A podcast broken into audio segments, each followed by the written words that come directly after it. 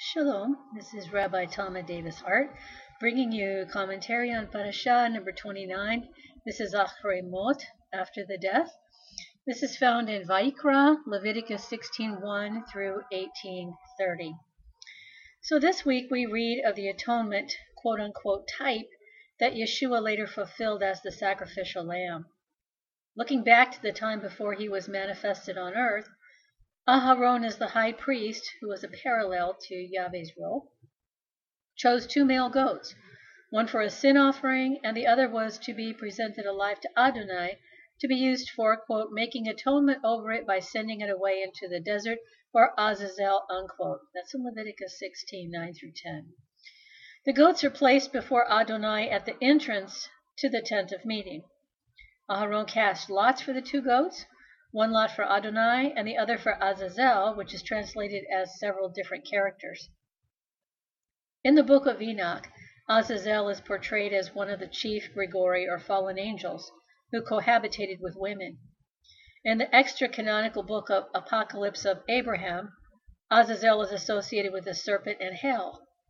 He's identified as the spirit of Esau, embodying heathenism in the Zohar. In all practicality, Azazel represents the scapegoat. Yeshua was both. He was the scapegoat blamed for the sins of man and the perfect Olah offering totally consecrated to God.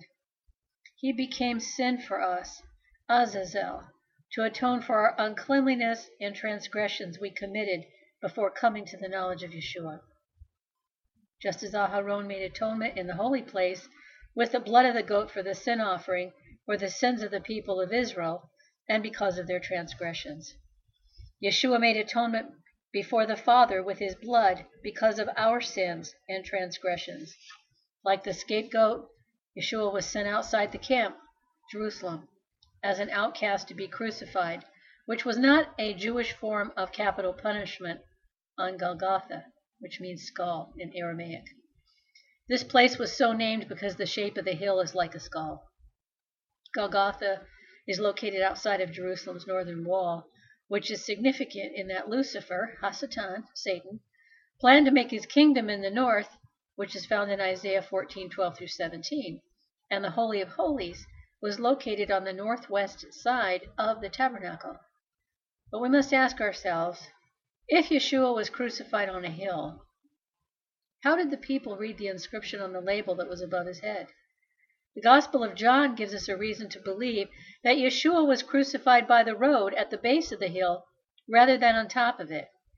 This would certainly be more of an insult to be at ground level. John said that, quote, this title then read many of the Jews, for the place where Yeshua was crucified was nigh to, that means near, the city. In addition, Matthew 27 through 39 and Mark 15, 29, and 30 document that, quote, they that passed by, unquote, reviled or derided, hurled abuse, blasphemed, depending on the translation. They did this to him. The fact that people were passing by indicates that the location of his crucifixion was near a frequently traveled road rather than on a remote hilltop. Next, Aharon presented the live goat. He laid both of his hands on its head and confessed over it all the transgressions and crimes and sins of the people of Israel, placed them on the head of the goat, then sent the goat away into the desert with a man appointed for that purpose. The goat bore all the transgressions away to some isolated place, and the goat was let go in the desert, never to be seen again. Likewise, Yeshua took all of our sins and transgressions up to the point of our reconciliation unto him and placed them as far as the east is from the west, never to be remembered. Psalm 103:12 reads, quote, He has removed our sins from us as far as the east is from the west, unquote. Keep in mind that this is past sins. We are to walk the line once we cross the sea as did the Israelites and follow God's Torah, learn his ways, and keep them out of our love for him. Moving on to Leviticus 16:27, we read that quote, "The goat for the sin offering, whose blood was brought in to make atonement in the holy place, is to be carried outside the camp. There they are to burn up completely their hides, meat, and dung." Unquote. Yeshua gave his all as he was taken outside the city, as a lamb unto the slaughter. That's in Isaiah 53 7.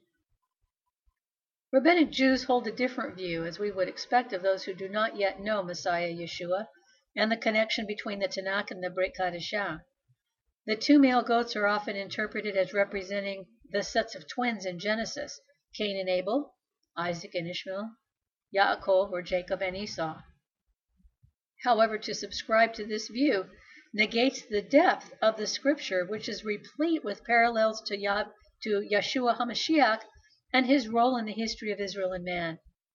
The scapegoat sent into the desert cannot represent the quote unquote evil twin brother in any of these pairs, as man cannot take away the sin of the world.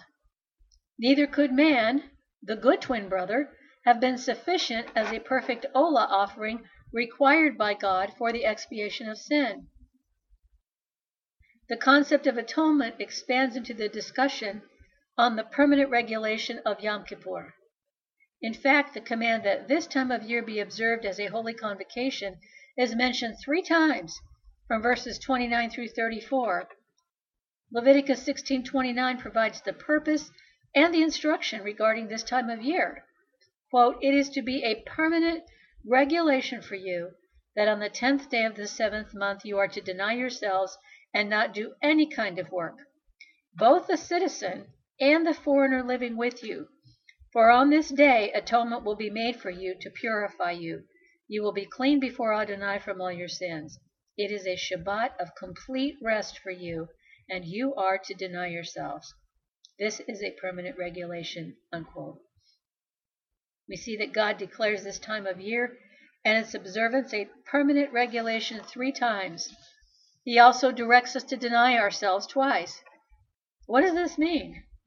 The rabbis provide a plethora of rabbinic prohibitions, such as abstaining from intimacy, bathing, anointing ourselves with perfume or oil, wearing of leather shoes, because they're comfortable and they cost the life of the animal from which they were made, and besides, at times they're considered ostentatious. These directives do not con- contradict Torah, so they're neither mandated nor prohibited at our synagogue at Beth Elohim. The most agreed upon directive is fasting which we as Messianic Jews follow. When we deny ourselves physical sustenance, we're better able to focus on the spiritual sustenance provided by God. For as Yeshua said, quote, Man does not live on bread alone, but from every word that proceedeth from the mouth of God, unquote. That's in Matthew 4 4 and Luke 4 4. Of course, we do not do any kind of work on this day. Our focus is on atonement and forgiveness of sin that can only be imparted through Yeshua's sacrifice. There seems to have been three purposes for the legislation God commanded for the observance of the Day of Atonement. Although God dwelt in the sanctuary, the priests were not without sin. Every year, they were reminded that they needed to be cleansed just as every other object in the sanctuary. The nation Israel also had to repent every year through the high priest who had to go into the Holy of Holies on behalf of the nation. He had to identify with the nation on this very intimate level and conduct a personal search of his heart as well. The third purpose was to call for individual repentance and to seek the face of God. The Day of Atonement emphasized in this parasha should inform us of its importance and necessity for salvation. The fact that the priests were required to go through a ritual cleansing and had to be found to be ceremonially worthy reminded them and us that they and we need to seek forgiveness for our own sins before acting on behalf of anyone else. Chapter 17 focuses on the issue of life in the blood and the prohibition of eating blood. This is the source of the teaching, and we are not to eat meat with any trace of blood in it. Chapter 17, 10 through 12 states When someone from the community of Israel or one of the foreigners living with you eats any kind of blood, I will set myself against that person who eats blood and cut him off from his people. For the life of the creature is in the blood, and I have given it to you on the altar to make atonement for yourselves. For it is the blood that makes atonement because of the life. Unquote. This command is repeated in verse 13. And we are not to make light of the atoning blood of Yeshua's sacrifice. Blood represents life everlasting in the spiritual sense. We cannot obtain this life by consuming blood. Eating blood contradicts Matthew 4 4 and Luke 4 in that man does not live by bread, that's physical sustenance, alone. It is the Word of God, His Torah, and Yeshua that sustains us. Finally, we find the biblical source for teaching against intimacy when a woman is having her menses. In 1819, and that homosexuality is an abomination. That has not changed. The parasha ends with God admonishing the people to obey his laws and rulings, and this repeats Leviticus 17:4, quote, "You are to obey my rulings and laws and live accordingly. I am Adonai your God. You are to observe my laws and rulings. If a person does them, he will have life through them. I am Adonai." Unquote. No matter how you cut it, God's laws, his commands, are still as valid today as they were when they were written. Our Haftarah is out of Ezekiel 22, 1 through 16. In this passage, God essentially tells the people that it's time to, quote, pay the piper, unquote. Everything God commanded the people not to do, they did, much as what's happening today. They profaned the Shabbat, as they do today. The Catholic Church changed it from its designated time of Friday night sundown to Saturday night sundown to Sunday, claiming authority to do so, no less. Dishonored parents, wronged orphans and widows, treated the holy things with contempt, gossiped to the point of inciting bloodshed, committed incest, charged interest on loans, had sex with immediate members of their families, took their women during their menses, and forgot God completely before the nations who looked on Israel with scorn and laughter. And this is the point where God decided to scatter Israel among the nations, the Goyim, and disperse them throughout the countries. Through this process of isolation, God would remove their defilement and cause them to know the full ridicule of the nations. This experience, secular history bears the truth of God's words. Israel has been persecuted more than any other people and continues to be ridiculed and hated today and anti Semitism is definitely on the rise. God reminds us in Matthew 23 37 through 39, quote, Jerusalem, Jerusalem, you kill the prophets, you stone those who are sent to you. How often I wanted to gather your children, just as a hen gathers her chicken under her wings, but you refused. Look, God is abandoning your house to you, leaving it desolate. For I tell you, from now on, you will not see me again until you say, Blessed is he who comes in the name of Adonai. Unquote. We will not know the true peace of God and see Yeshua until we say, Baruch haba b'shem Adonai. And I pray that it's soon. I pray that it's in our lifetime. And I submit this is a very plausible possibility with the exponential degradation in our country and the world in general. Just as the Tower of Babel, just as those people said, we will climb to the heavens. So now, secular society claims that there is no God nor authority, and man can make his own decisions and choose his own route and be as correct as anyone else. But the Bible doesn't teach that. It teaches that the that the uh, wisdom of man leads to death.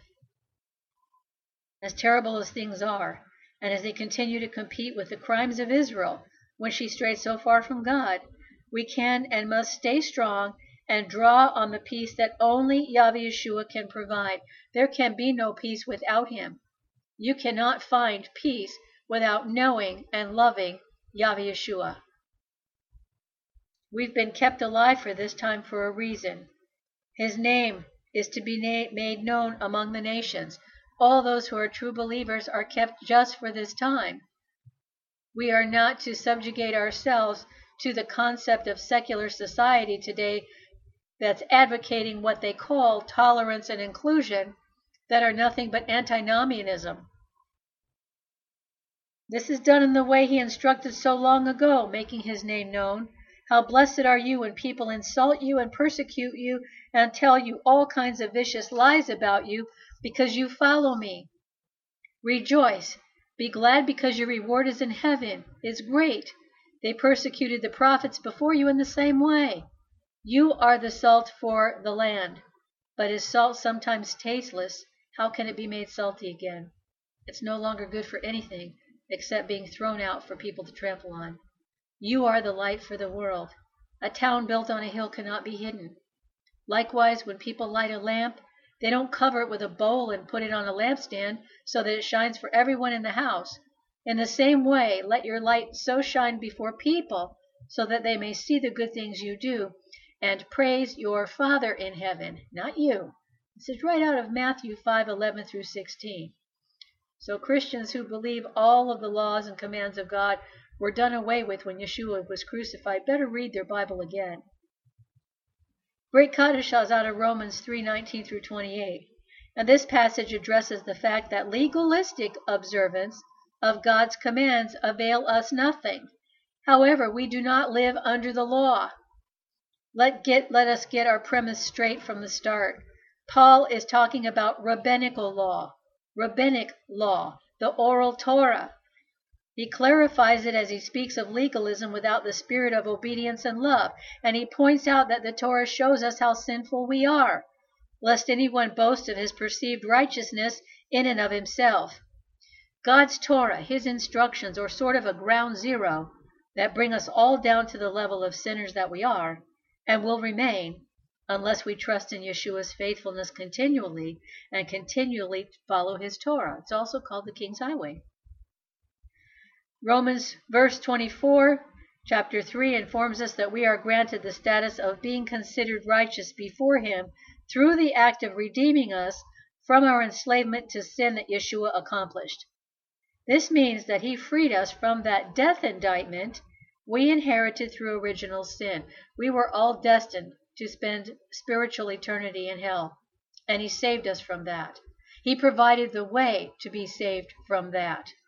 Many are called, not all. Many are called, but few are chosen. And the gate is narrow. The gate is broad to destruction. And this doesn't mean that we're saved. Yeshua's sacrifice spiritually takes us through the sea of reeds and gives us a new beginning as we emerge into the desert that represents a clean slate. How can we say this with confidence? Let's look at Romans 3:25. Quote, God put Yeshua forward as the covering for sin through his faithfulness in respect to his bloody sacrificial death. This vindicated God's righteousness because in his forbearance he had passed over with neither punishment or remission the sins people had committed in the past. It says nothing about future sins. And it vindicates his righteousness in the present age by showing that he is righteous himself and is also the one who makes people righteous on the ground of Yeshua's faithfulness. So, what room is left for boasting? None at all. What kind of Torah excludes it? One that has to do with legal observance of rules? No, rather a Torah that has to do with trusting.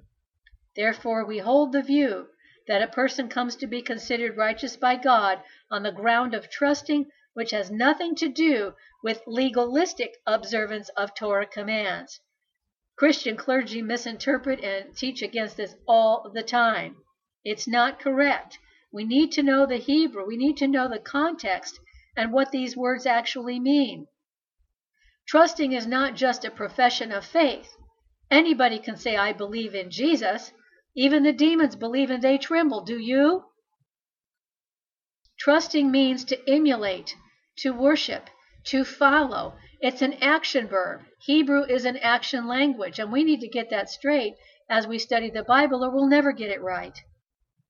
Again, we see that the Torah of God has not been abrogated. Paul is talking about Jews who held the position that legalistic observance of rabbinical law made one righteous in the sight of God, that is, keeping the commands without the heart.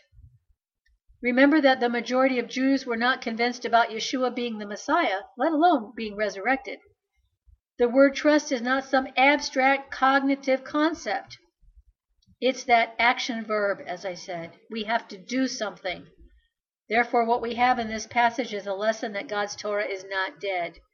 If we're to be considered righteous, we must actively commit ourselves, trust in the faithfulness of Yeshua's sacrifice, and his faithfulness and ability to forgive us of our sins. If you have any doubt about the meaning of trust, God provides plenty of examples in Hebrews chapter 11. Read it. you will always see the word trust associated with obedient action. There is no way around this truth. If we want to have life and have it abundantly, we must return to our parasha in Leviticus 18:5. Quote, "You are to observe my laws and rulings. If a person does them, he will have life through them. I am Adonai." Baruch haba b'shem Adonai. Shabbat shalom.